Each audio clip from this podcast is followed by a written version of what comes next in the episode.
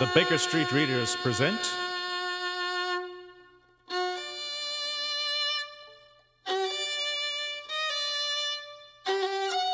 The Resident Patient.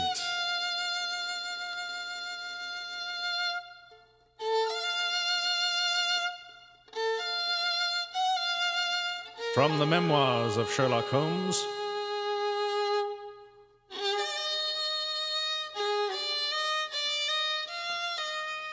By Arthur Conan Doyle.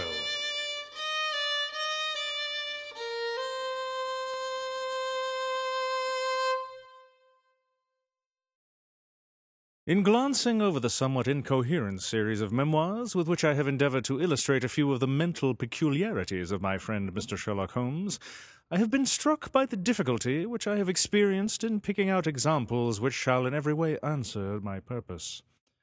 For in those cases in which Holmes has performed some tour de force of analytical reasoning and has demonstrated the value of his peculiar methods of investigation, the facts themselves have often been so slight or so commonplace that I could not feel justified in laying them before the public. On the other hand, it has frequently happened that he has been concerned in some research where the facts have been of the most remarkable and dramatic character, but where the share which he has himself taken in determining their causes has been less pronounced than I, as his biographer, could wish. The small matter which I have chronicled under the heading of A Study in Scarlet, and that other later one connected with the loss of the Gloria Scott, may serve as examples of this Scylla and Charybdis which are forever threatening the historian. It may be that in the business of which I am now about to write, the part which my friend played is not sufficiently accentuated, and yet the whole train of circumstances is so remarkable that I cannot bring myself to omit it entirely from this series. I cannot be sure of the exact date, for some of my memoranda upon the matter have been mislaid, but it must have been towards the end of the first year during which Holmes and I shared chambers in Baker Street. It was boisterous October weather, and we had both remained indoors all day, I because I feared with my shaken health to face the keen autumn wind, while he was deep in some of those abstruse chemical investigations which absorbed him utterly as long as he was engaged upon them.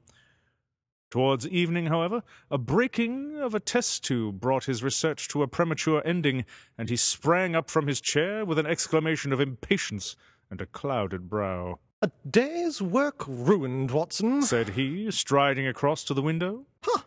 The stars are out and the wind has fallen. What do you say to a ramble through London? I was weary of our little sitting room and gladly acquiesced. For three hours we strolled about together, watching the ever changing kaleidoscope of life as it ebbs and flows through Fleet Street and the Strand. Holmes had shaken off his temporary ill humour, and his characteristic talk, with its keen observance of detail and subtle power of inference, held me amused and enthralled. It was ten o'clock before we reached Baker Street again. A brougham was waiting at our door. Hmm, a doctor's. General practitioner, I perceive. Not been long in practice, but has had a good deal to do. Come to consult us, I fancy. Lucky we came back. I was sufficiently conversant with Holmes's methods to be able to follow his reasoning, and to see that the nature and state of the various medical instruments in the wicker basket which hung in the lamplight inside the brougham had given him the data for his swift deduction. The light in our window above showed that this late visit was indeed intended for us. With some curiosity as to what could have sent a brother medico to us at such an hour, I followed Holmes into our sanctum. A pale, taper faced man with sandy whiskers rose up from a chair by the fire as we entered. His age may not have been more than three or four and thirty, but his haggard expression and unhealthy hue told of a life which has sapped his strength and robbed him of his youth. His manner was nervous and shy, like that of a sensitive gentleman, and the thin white hand which he laid on the mantelpiece as he rose was that of an artist rather than of a surgeon. His dress was quiet and sombre, a black frock coat, dark trousers, and a touch of colour about his necktie. Good evening, Doctor. I am glad to see that you have only been here a very few minutes. You spoke to my coachman, then? N no, it was the candle on the side table that told me. Pray resume your seat and let me know how I can serve you. My name is Dr. Percy Trevelyan, and I live at 403 Brook Street. Are you not the author of a monograph upon obscure nervous lesions? I asked. His pale cheeks flushed with pleasure at hearing that his work was known to me. I so seldom hear of the work that I thought it was quite dead. My publishers gave me a most discouraging account of its sale. You are yourself, I presume, a medical man? A retired army surgeon. My own hobby has always been nervous disease. I should wish to make it an absolute specialty, but of course a man must take what he can get at first. This, however, is beside the question, Mr. Sherlock Holmes, and I quite appreciate how valuable your time is. The fact is that a very singular train of events has occurred recently in my house at Brook Street, and tonight they came to such a head that I felt it was quite impossible for me to wait another hour before asking for your advice and assistance. Sherlock Holmes sat down and lit his pipe. You are very welcome to both. Pray let me have a detailed account of the circumstances which have disturbed you. One or two of them are so trivial that really I am almost ashamed to mention them. But the matter is so inexplicable, and the recent turn in which it has taken is so elaborate, that I shall lay it all before you, and you shall judge what is essential and what is not. I am compelled, to begin with, to say something of my own college career. I am a London University man, you know, and I am sure that you will not think that I am unduly singing my own praises if I say that my student career was considered by my professors to be a very promising one. After I had graduated, I continued to devote myself to research, occupying a minor position in King's College Hospital, and I was fortunate enough to excite considerable interest by my research into the pathology of catalepsy, and finally to win the Bruce Pinkerton Prize and Medal by a monograph on nervous lesions to which your friend has just alluded. I should not go too far if I were to say that there was a general impression at the time that a distinguished career lay before me. But the one great stumbling block lay in my want of capital. As you will readily understand, a specialist who aims high is compelled to start in one of a dozen streets in the Cavendish Square quarter, all of which entail enormous rents and furnishing expenses. Besides this preliminary outlay, he must prepare himself to keep himself for some years, and to hire a presentable carriage and horse.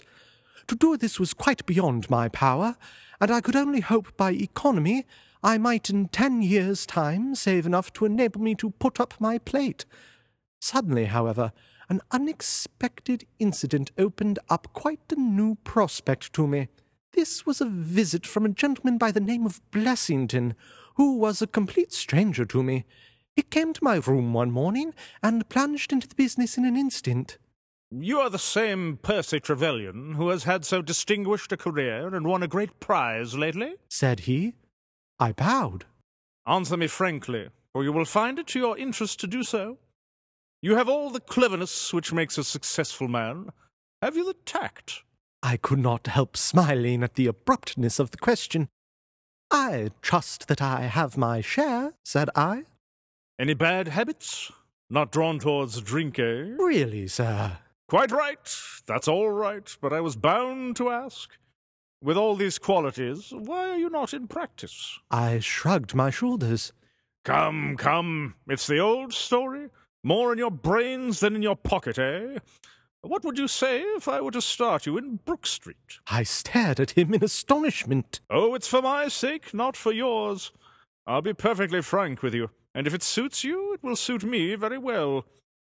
I have a few thousands to invest, do you see, and I think I'll sink them in you. But why? Well, it's just like any other speculation, and safer than most. What am I to do then? I'll tell you. I'll take the house, furnish it, pay the maids, and run the whole place. All you have to do is just to wear out your chair in the consulting room. I'll let you have pocket money and everything. Then you hand over to me three quarters of what you earn, and you keep the other quarter for yourself. This was the strange proposal, Mr. Holmes, with which the man Blessington approached me. I won't weary you with an account of how we bargained and negotiated.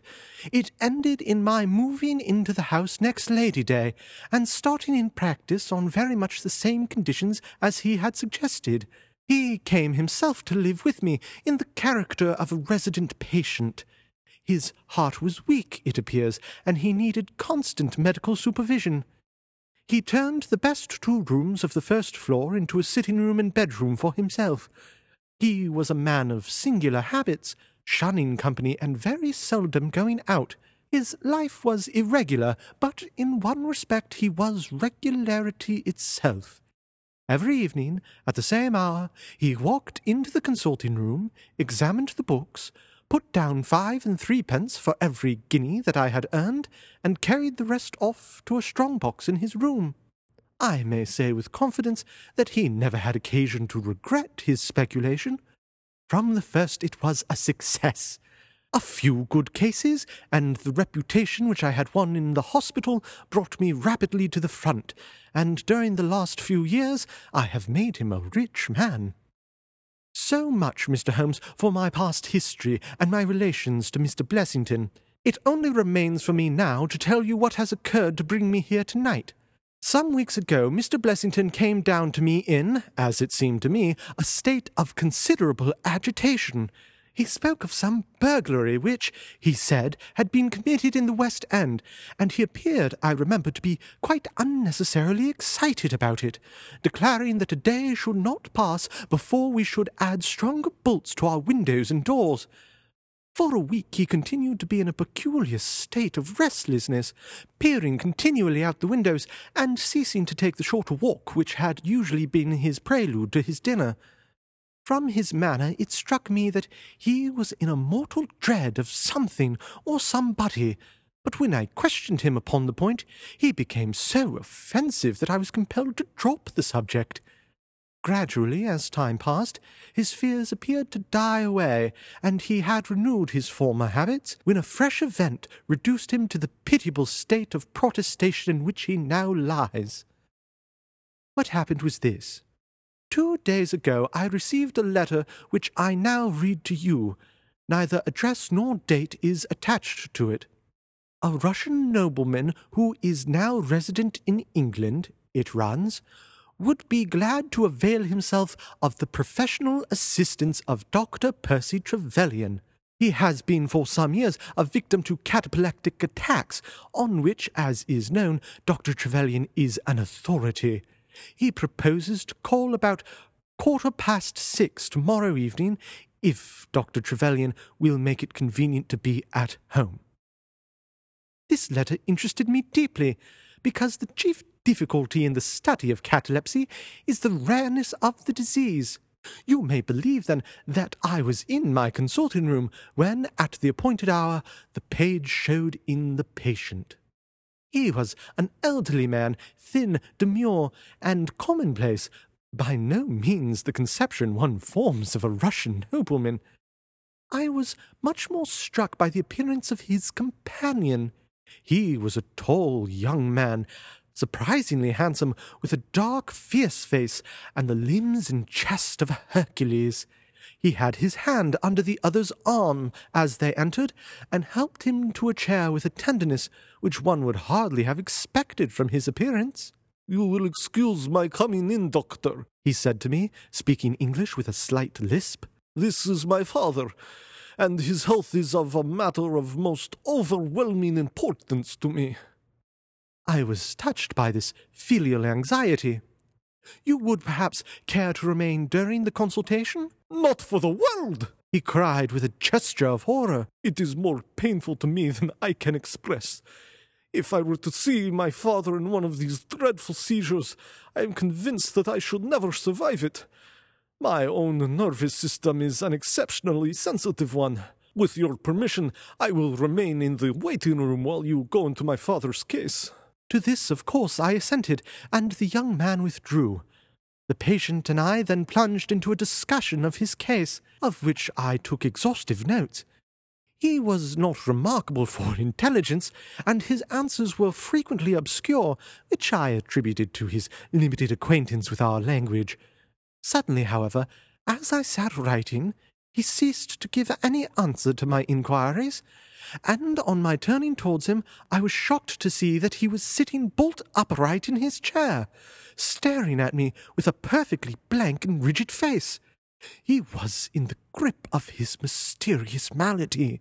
My first feeling, as I have just said, was one of pity and horror. My second, I fear, was rather one of professional satisfaction.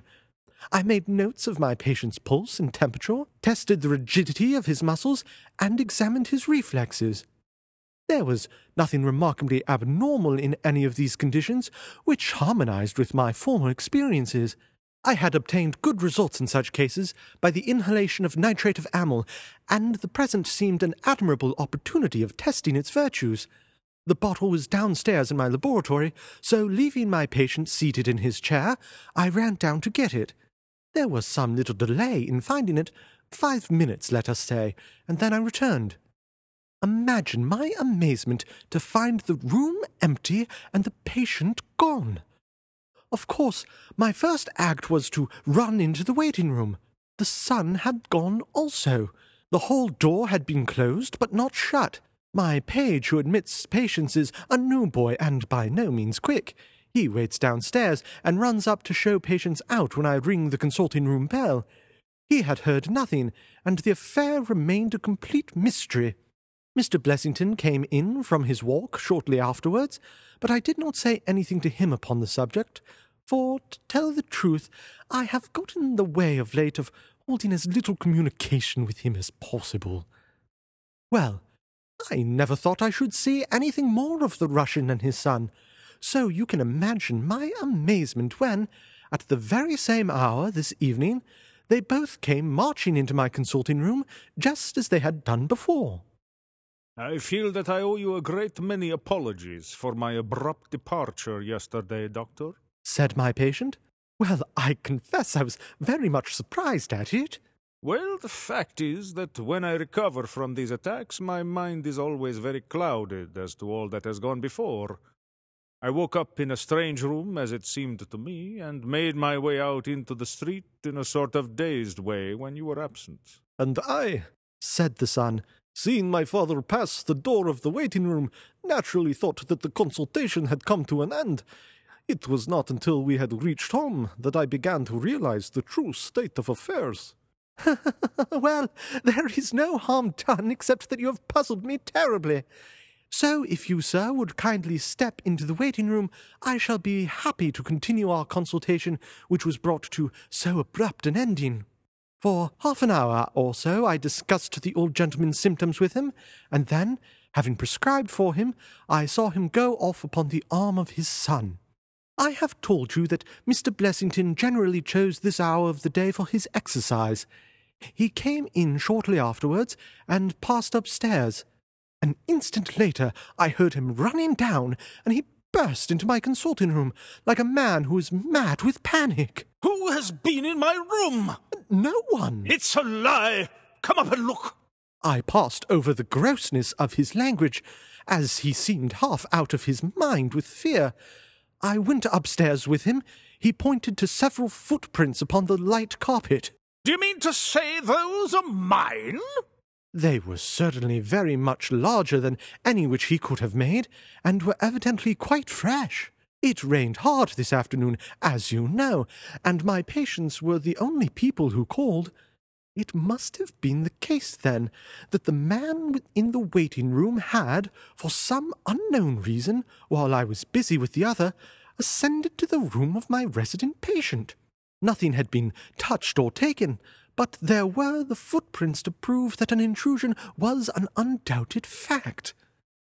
Mr. Blessington seemed more excited over the matter than I should have thought possible, though of course it was enough to disturb anybody's peace of mind. He actually sat crying in an armchair, and I could hardly get him to speak coherently. It was his suggestion that I should come round to you, and of course at once I saw the propriety of it, for certainly the incident is a very singular one, though he appears to completely overrate its importance. If you would only come back with me in my brougham, you would at least be able to soothe him, though I can hardly hope that you will be able to explain this remarkable occurrence. Sherlock Holmes had listened to this long narrative with an intentness which showed me that his interest was keenly aroused. His face was as impassive as ever, but his lids had drooped more heavily over his eyes, and his smoke had curled up more thickly from his pipe to emphasize each curious episode in the doctor's tale. As our visitor concluded, Holmes sprang up without a word, handed me my hat, picked his own from the table, and followed Dr. Trevelyan to the door. Within a quarter of an hour, we had been dropped at the door of the physician's residence in Brook Street, one of those sombre, flat faced houses which one associates with a West End practice. A small page admitted us, and we began at once to ascend the broad, well carpeted stair. But a singular interruption brought us to a standstill. The light at the top was suddenly whisked out, and from the darkness came a reedy, quivering voice. I have a pistol. I give you my word that I'll fire if you come any nearer.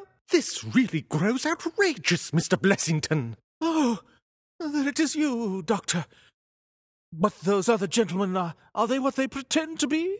We were conscious of a long scrutiny out of the darkness. Yes. Yes, it's all right. Y- you can come up, and I'm sorry if my precautions have annoyed you. He relit the stair gas as he spoke, and we saw before us a singular looking man, whose appearance, as well as his voice, testified to his jangled nerves. He was very fat, but had apparently at some time been much fatter, so that the skin hung about his face in loose pouches, like the cheeks of a bloodhound.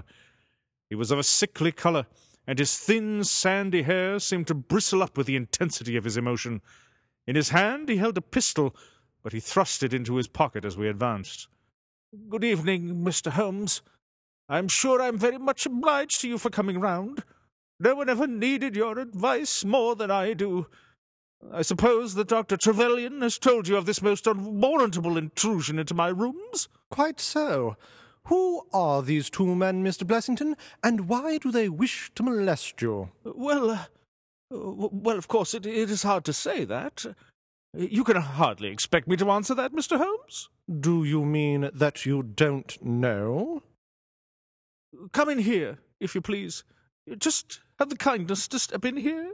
He led the way into his bedroom, which was large and comfortably furnished. You see that? said he, pointing to a big black box at the end of his bed. I have never been a very rich man, Mr. Holmes. Never made but one investment in my life, as Dr. Trevelyan would tell you. But I don't believe in bankers. I would never trust a banker, Mr. Holmes. Between ourselves, what little I have is in that box. So you can understand what it means to me when unknown people force themselves into my rooms. Holmes looked at Blessington in his questioning way and shook his head. I cannot possibly advise you if you try to deceive me. But I have told you everything. Holmes turned on his heel with a gesture of disgust. Good night, Dr. Trevelyan. Uh, no advice for me? My advice to you, sir, is to speak the truth. A minute later, we were in the street and walking for home. We had crossed Oxford Street and were halfway down Harley Street before I could get a word from my companion. Sorry to bring you out on such a fool's errand, Watson. It is an interesting case, too, at the bottom of it. Uh, I can make little of it. Well, it is quite evident that there are two men, more perhaps, but at least two, who are determined for some reason to get at this fellow Blessington. I have no doubt in my mind that both on the first and on the second occasion that young man penetrated to Blessington's room, while his confederate, by an ingenious device, kept the doctor from interfering. And the catalepsy? A fraudulent imitation, Watson, though I should hardly dare to hint as much to our specialist. It is a very easy complaint to imitate. I have done it myself. And then? By the purest chance, Blessington was out on each occasion. Their reason for choosing so unusual an hour for the consultation was obviously to ensure that there should be no other patient in the waiting room. It just happened, however, that this hour coincided with Blessington's constitutional, which seems to show that they were not very well acquainted with his daily routine. Of course, if they had been merely after plunder, they would at least have made some attempt to search for it. Besides, I can read in a man's eye when it is his own skin that he is frightened for. It is inconceivable that this fellow should have made two such vindictive enemies as these appear to be without knowing of it. I hold it, therefore, to be certain that he does know who these men are, and that for reasons of his own he suppresses it. It is just possible that tomorrow may find him in a more communicative mood. Is there not one alternative, grotesquely improbable, no doubt, but still just conceivable? Might the whole story of the cataleptic Russian and his son be a concoction of Dr. Trevelyan's, who has, for his own purposes, been in Blessington's rooms? I saw in the gaslight that Holmes wore an amused smile at this brilliant departure of mine. My dear fellow, it was one of the first solutions which occurred to me, but I was soon able to corroborate the doctor's tale. This young man has left prints upon the stair carpet, which made it quite superfluous for me to ask to see those which he made in the room. When I tell you that his shoes were square toed instead of being pointed like Blessington's, and were quite an inch and a third longer than the doctor's, you will acknowledge that there is no doubt as to his individuality. But we may sleep on it for now, for I shall be surprised if we do not hear something further from Brook Street in the morning. Sherlock Holmes' prophecy was soon fulfilled, and in a dramatic fashion. At half past seven next morning, in the first glimmer of daylight, I found him standing by my bedside in his dressing gown. There's a brougham waiting for us, Watson. What's the matter then? The Brook Street business. Any fresh news? Tragic, but ambiguous, said he, pulling up the blind. Look at this a sheet of notepaper. For God's sake, come at once, P.T., scrawled upon it in pencil. Our friend the doctor was hard put to it when he wrote this. Come along, my dear fellow, for it's an urgent call. In a quarter of an hour or so, we were back at the physician's house. He came running out to meet us with a face of horror. Oh, such a business! he cried, with his hands to his temples. What then? Blessington has committed suicide. Holmes whistled. Yes, he hanged himself during the night. We had entered, and the doctor had preceded us into what was evidently his waiting room. I really hardly know what I'm doing. The police are here already upstairs. It has shaken me most dreadfully. When did you find it out? He has a cup of tea taken to him early every morning. When the maid entered, about seven, there the unfortunate fellow was hanging in the middle of the room. He had tied his cord to the hook on which the heavy lamp used to hang, and he jumped off the top of the very box that he showed us yesterday. Holmes stood for a moment in deep thought. With your permission, I should like to go upstairs and look into the matter. We both ascended, followed by the doctor. It was a dreadful sight which met us as we entered the bedroom door. I have spoken of the impression of flabbiness which this man Blessington conveyed. As he dangled from the hook, it was exaggerated and intensified until he was scarce human in his appearance. The neck was drawn out like a plucked chicken's, making the rest of him seem the more obese and unnatural by contrast. He was clad only in his long nightdress, and his swollen ankles and ungainly feet protruded starkly from beneath it. Beside him stood a smart looking police inspector who was taking notes in a pocketbook. Ah, Mr. Holmes, I am delighted to see you. Good morning, Lanner. You won't think me an intruder, I am sure. You have heard of the events which led up to this affair? Yes, I heard something of them. Have you formed any opinion? As far as I can see, the man has been driven out of his senses by fright. The bed is well slept in, as you see. There's his impression deep enough. It's about five in the morning, you know, that suicides are most common. That would be about his time for hanging himself. It seems to have been a very deliberate affair. I should say that he has been dead about three hours, judging by the rigidity of the muscles, said I. Noticed anything peculiar about the room? Found a screwdriver and some screws on the washhand stand. Seems to have smoked heavily during the night, too. Here are four cigar ends that I picked out of the fireplace. Hmm. Have you got his cigar holder? No, I have seen none. His cigar case, then? Yes, it was in his coat pocket. Holmes opened it and smelled the single cigar which it contained. Oh, this is a Havana, and these cigars are of the peculiar sort which are imported by the Dutch from their East Indian colonies. They are usually wrapped in straw, you know, and are thinner for their length than any other brand. He picked up the four ends and examined them with his pocket lens. Two of these have been smoked from a holder and two without. Two have been cut by a not very sharp knife, and two have had the ends bitten off by a set of excellent teeth. This is no suicide, Mr. Lanner. It is a very deeply planned and cold blooded murder. Impossible! And why? Why should anyone murder a man in so clumsy a fashion as by hanging him? That is what we have to find out. How could they get in? Through the front door. It was barred in the morning. Then it was barred after them. How do you know? I saw their traces. Excuse me a moment, and I may be able to give you some further information about it. He went over to the door, and turning the lock, he examined it in his methodical way. Then he took out the key, which was on the inside, and inspected that also. The bed, the carpet, the chairs, the mantelpiece, the dead body, and the rope were each in turn examined until he at last professed himself satisfied, and with my aid and that of the inspector cut down the wretched object and laid it reverently under a sheet. How about this rope? It was cut off this, said Dr. Trevelyan, drawing a large coil from under the bed. He was morbidly nervous of fire, and always kept this beside him, so that he might escape by the window in case the stairs were burning. That must have saved them trouble. Yes, the actual facts are very plain, and I shall be surprised if by this afternoon I cannot give you the reasons for them as well. I will take this photograph of Blessington, which I see upon the mantel, as it may help me in my inquiries. But you have told us nothing. Oh, there can be no doubt as to the sequence of events. There were three of them in it the young man, the old man, and a third, to whose identity I have no clue.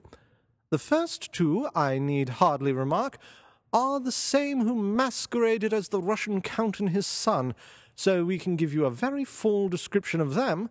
They were admitted by a confederate inside the house. If I might offer you a word of advice, Inspector, it would be to arrest the page, who, as I understand, has only recently come into your service, Doctor. The young imp cannot be found.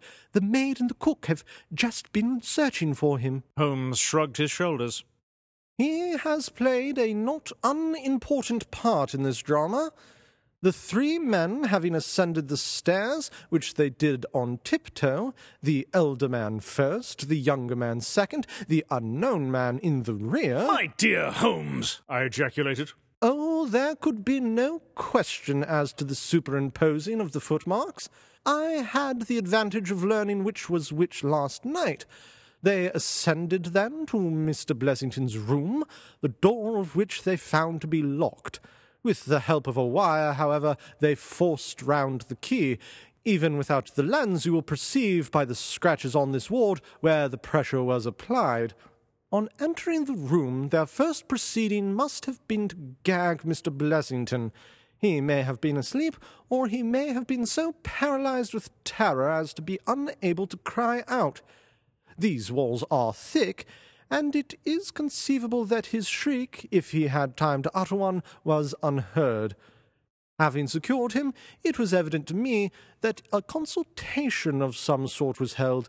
Probably it was something in the nature of a judicial proceeding. It must have lasted for some time, for it was then that these cigars were smoked. The older man sat in that wicker chair, and it was he who used the cigar holder. The younger man sat over yonder. He knocked his ash off of the chest of drawers. The third fellow paced up and down. Blessington, I think, sat upright in the bed, but of that I cannot be absolutely certain. Well, it ended by their taking Blessington and hanging him.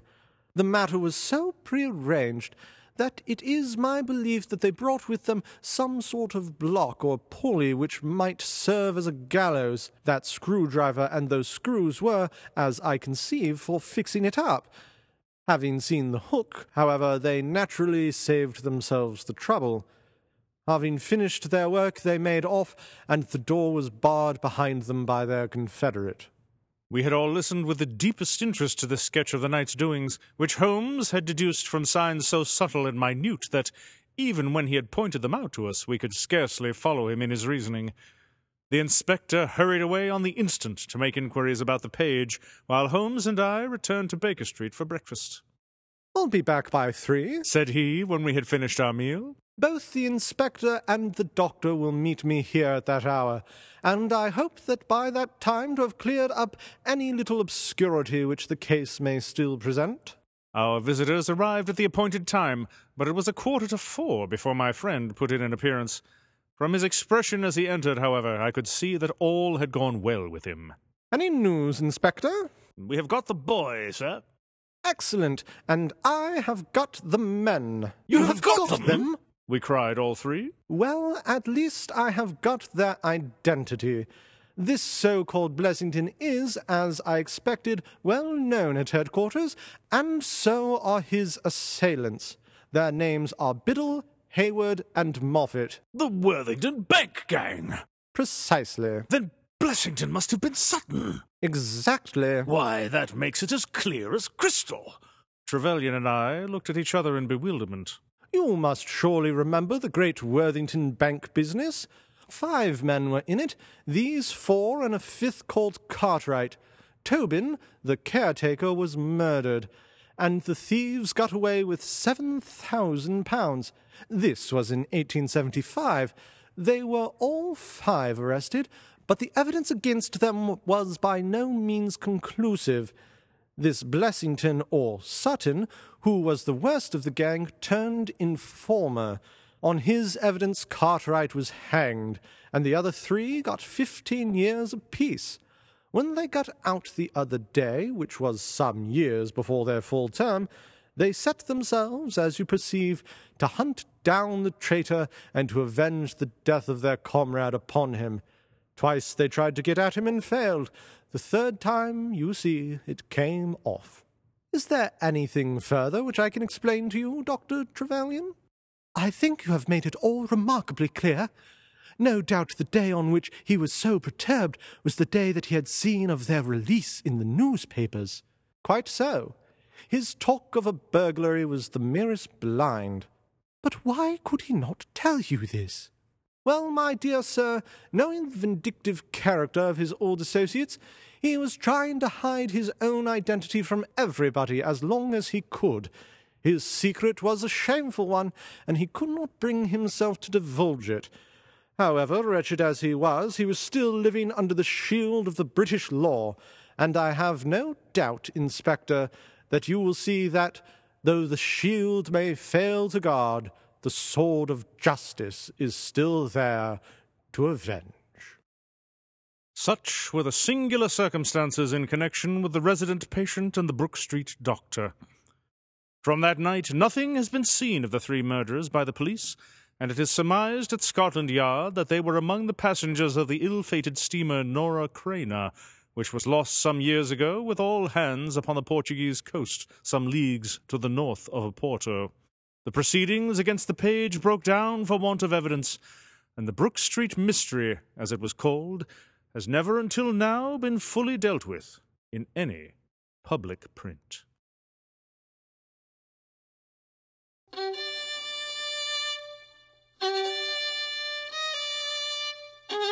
The Resident Patient by Arthur Conan Doyle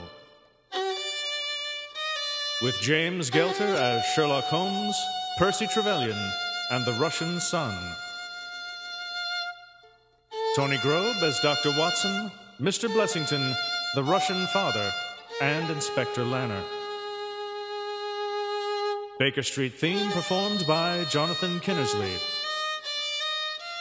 Produced by James Gelter and Tony Grobe. Directed by James Gelter. Recorded at the Latchis Theater in Brattleboro, Vermont. And welcome to After the Read Resident Patient Edition. As always, I am your co host, Jay Gelter. I am your co host, Tony Grobe. This episode has a sponsor. Tony, take us away.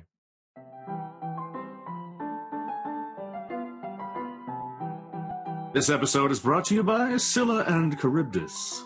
Want to protect your narrow strait from Argonauts and other Greek sailors?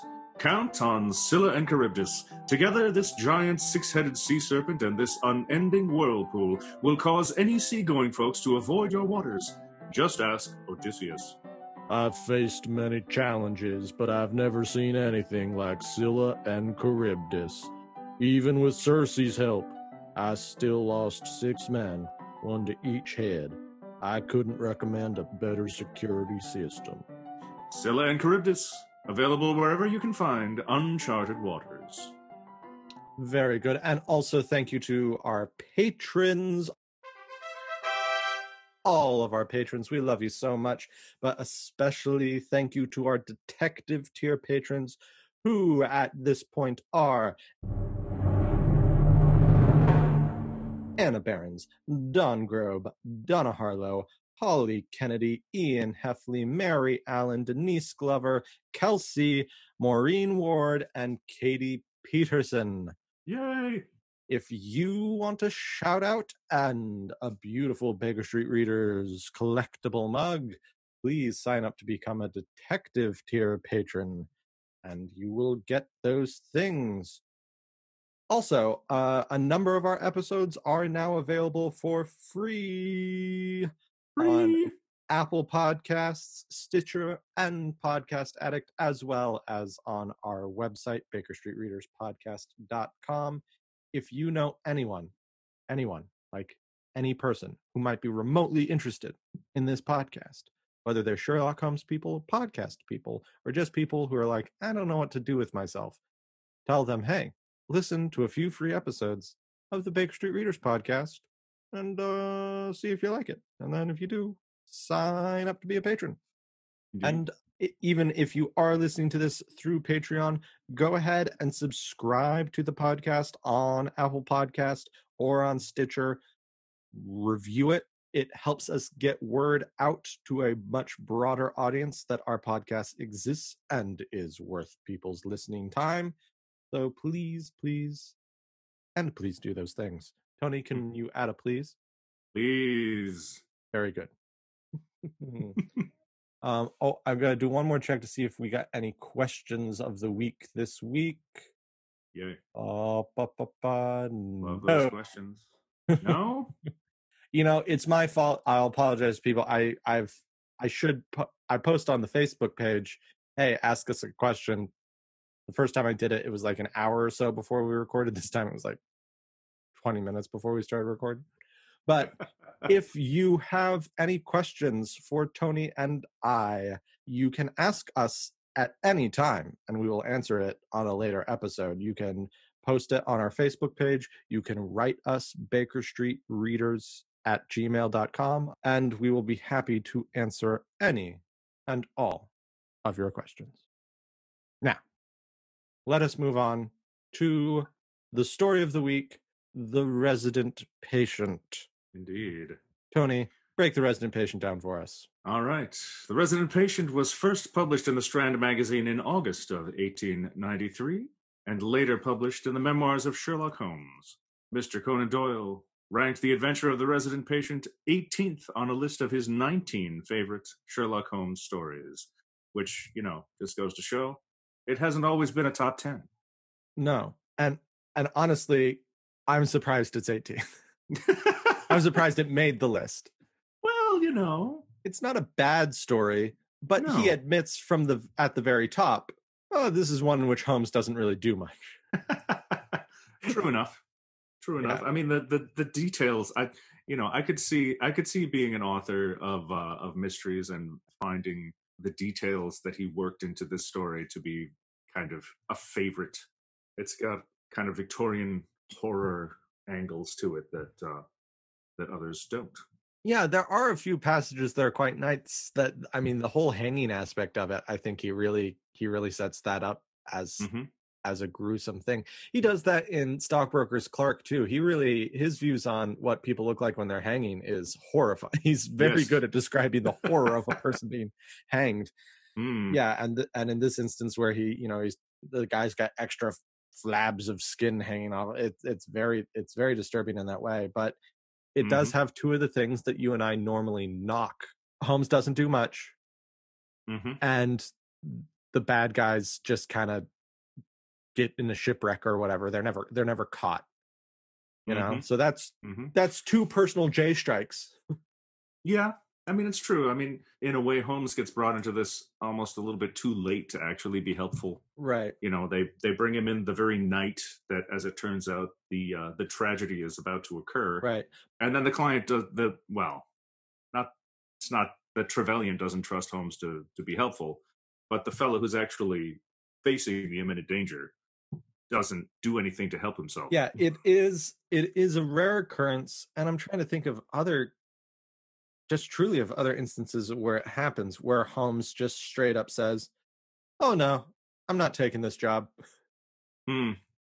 and walk Yeah. walks away from a case. I don't. I mean, it's it's mentioned in other stories that this is a thing he will do, but this is the Mhm. only one that jumps to mind right away in a story where he wipes his hands of a client and just walks away and says, "It's on you." And of course, it has Yeah. tragic repercussions, but Holmes expresses no guilt about that because he feels very right in his position of I I I can't help a guy who can't who won't help himself.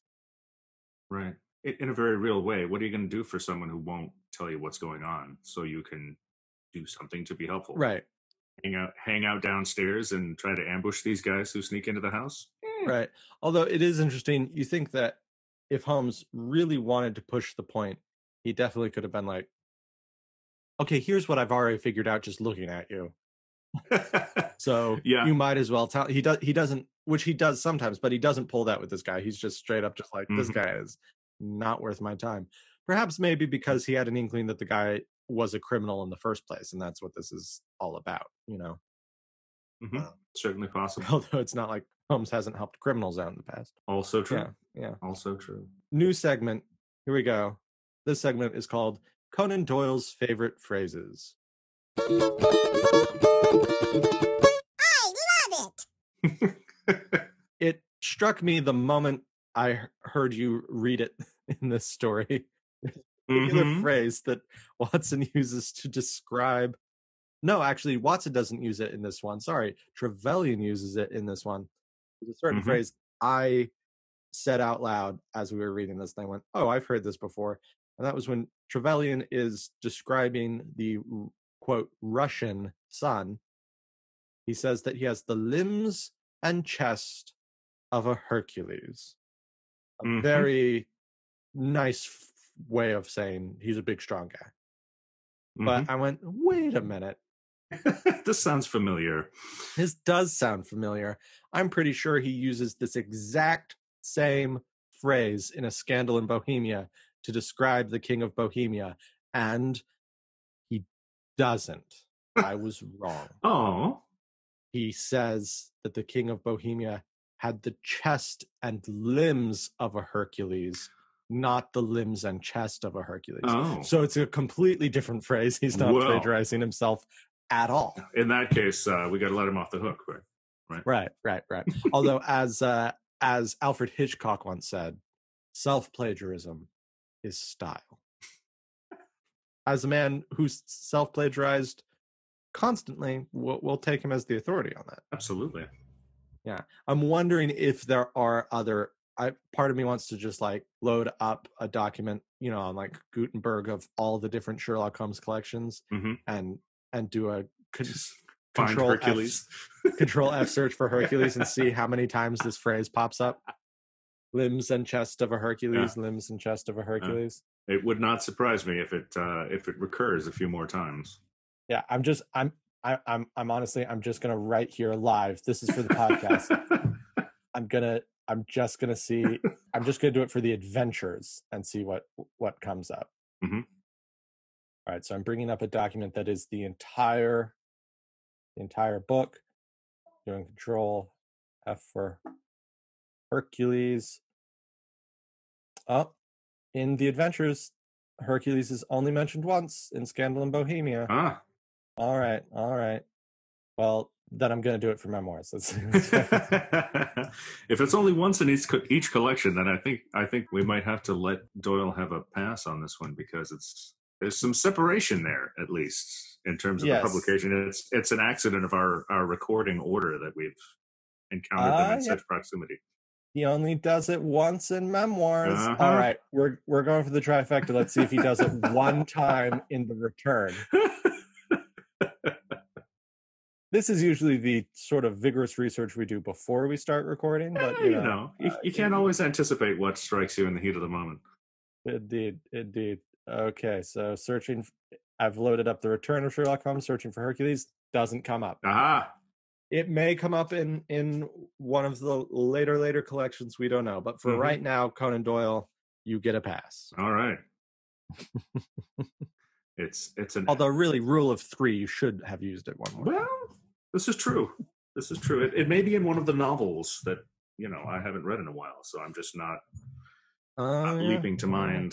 There are some strapping fellows in those books. kind of a tangent. While we're at it, I loaded up the Return of Sherlock Holmes on Project Gutenberg, and they show the original cover, and the cover is a silhouette of Holmes sitting in a window. And I gotta say, whoever drew this particular Holmes's nose, my God, that's a nose. it's gigantic. It's like- All right, now I have to see it. yeah, audience, do yourself a favor. Look at the look at the look up the original cover to the Return of Sherlock Holmes and check out. I mean, Holmes is usually drawn as having a big nose, but this this looks like a Muppet nose. This looks like he's Grover. it's just a big old big old teardropped piece of foam attached to the front of his face. You you found it? is, is it the Adventures or the Memoirs? The Return. Oh, Return. Return, my friend. I believe it's a picture of the silhouette of him in the window from the story, uh, "The Empty House." Ah, yes. The wax. Is it that? That would be the wax bust. Oh, good lord, yes. Yeah. Yep. There it is. I wouldn't believe that was a real waxed bust of Sherlock Holmes. I, would- yeah. oh, we're giving spoilers for future episodes. It does. It does seem a trifle uh, exaggerated. Although you know there are people with silhouettes like that. All right, all right. Let's let's get back to the matter at hand, Tony. Yes. Meanwhile, back stop at the leading ranch. us. Stop leading us on these crazy tangents of yours. I'm sorry. You're blaming me. You're the one who made up the episode notes. I don't know what you're talking about. uh, I I want all of the praise and none of the blame. Don't we all? Is that too much to ask? All right. There is one other thing that you, you can't you can't do an episode about resident patient without bringing this up. The resident patient, when it was first published, it was as we read it. But when it was published in the original edition of the Memoirs of Sherlock Holmes, there were changes. Hmm. Now, these changes are in connection to the adventure of the cardboard box. If you have not listened to our episode, The Adventures of the Cardboard Box, dear listeners, go back. You'll hear a more in depth discussion about the fraught history of that particular story. But Cliff notes Cardboard Box was written and was intended to be a part of the memoirs of Sherlock Holmes. It was released as a story in the Strand, but when it actually came time to put it in the collection, Conan Doyle decided against that. And I actually found a quote, the one quote, public quote that, well, it's actually, he wrote it in a private message to somebody, but the one quote we have from him about this decision. Conan Doyle wrote, and Jonathan's going to be mad at me because this is my worst Scottish accent. that was, awesome. No, I'm not going to do the Scottish accent. Scratch that, scratch that. Conan Doyle said there was a certain sex element in the cardboard box story, and for this reason, I discarded it when I published in book form. Hmm. But apparently, there was one thing in that story that he really loved, and that was the mind reading scene between Holmes and Watson, ah, yes. which you and I in that episode discussed at length is maybe one of the dumbest scenes that he's written. Possibly. But so so that scene got added to this story when the That when the scene, collection was yes. published. yes, as we performed it this time round, uh, Watson has his little intro, Mm-hmm. his little preference, and then he really starts the story by saying, I cannot be sure of the exact date, but it was sometime in October. He briefly describes Holmes doing this chemical work Mm-hmm.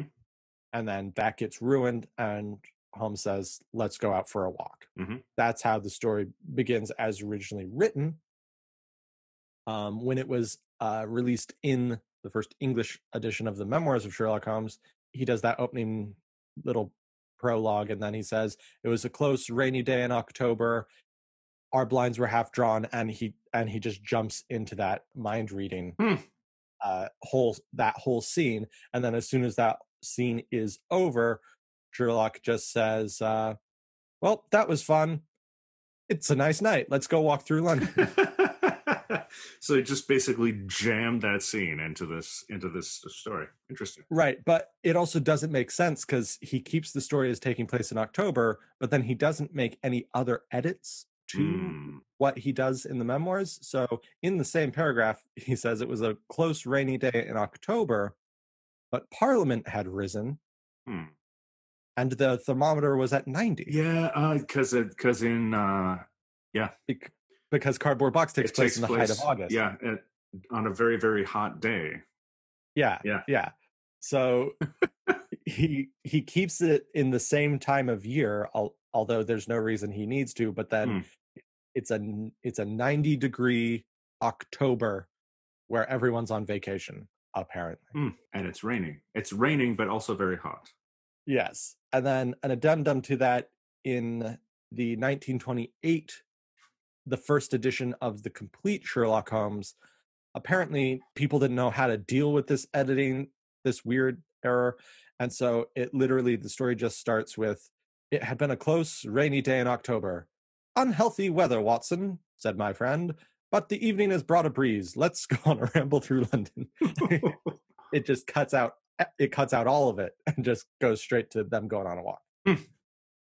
And like I said, we really don't have from what from what research I have done, there's not really a record behind Conan Doyle's thinking on this and why it ended up going that way. Hmm. Uh, like I said, if it was an amazing little piece, I, I mean, I guess Conan Doyle was probably very proud of the deduction game that he wrote for that story. With for listeners who aren't familiar with that story, Watson is literally just laying on a couch thinking, and Holmes says, "I know exactly what you've been thinking about for the last ten minutes, and I can base it on your eye movements and your change of expression and all that." Conan Doyle was apparently very proud of that scene and Indeed. just needed it needed it in the book somehow. Hmm. But you know, I'll talk to him about it, see how he feels. Yeah, yeah. It'd be nice to get a comment. Um, well, I mean, that is all I really have to say about the resident patient. Indeed. Yourself, Tony? I think I agree with you. It's a an interesting turn, uh, interesting little story, but also a little bit. Eh. Although we should say, I can recommend this. This will be our first uh, non-canon reading recommendation to Ooh. readers. If you have the time, please read House of Silk by Anthony Horowitz. It is a phenomenal book. Tony and I have both read it. Indeed, highly recommend. it does that rare thing that a lot of authors don't manage to do when writing new Sherlock Holmes stories, in which it keeps stylistically very true to the original, but also adds just enough to make it fresh and exciting and add a new dimension to the characters without betraying the characters in any way. Mhm. I won't tell you why you should read that one after listening to this particular story because that would be a spoiler but i i would recommend it Hmm. absolutely Indeed. another piece of business we will be soon releasing a bonus episode that will get more in depth about this but we did at the start of this new era at the Latchis theater we did say that we were doing eight stories in eight weeks. And now the big question arises what happens jay and tony after those eight weeks? Well tony and i have been making big plans as to what will happen after those eight weeks. Mhm. and we're not going to tell you right now but plans are forming they are very exciting and uh, we will be releasing a bonus episode soon in which we describe those plans in depth and that will probably happen before the end of this summer session. So please, if you see a bonus episode pop up in your feed, listen to it right away because we think you will be excited by the news. All right. Well, I feel like we've done this story justice. I do too. All right. Well, then, we will see you again, our dear listeners, next week when we will be jumping into the adventure of the Greek interpreter. Dun, dun.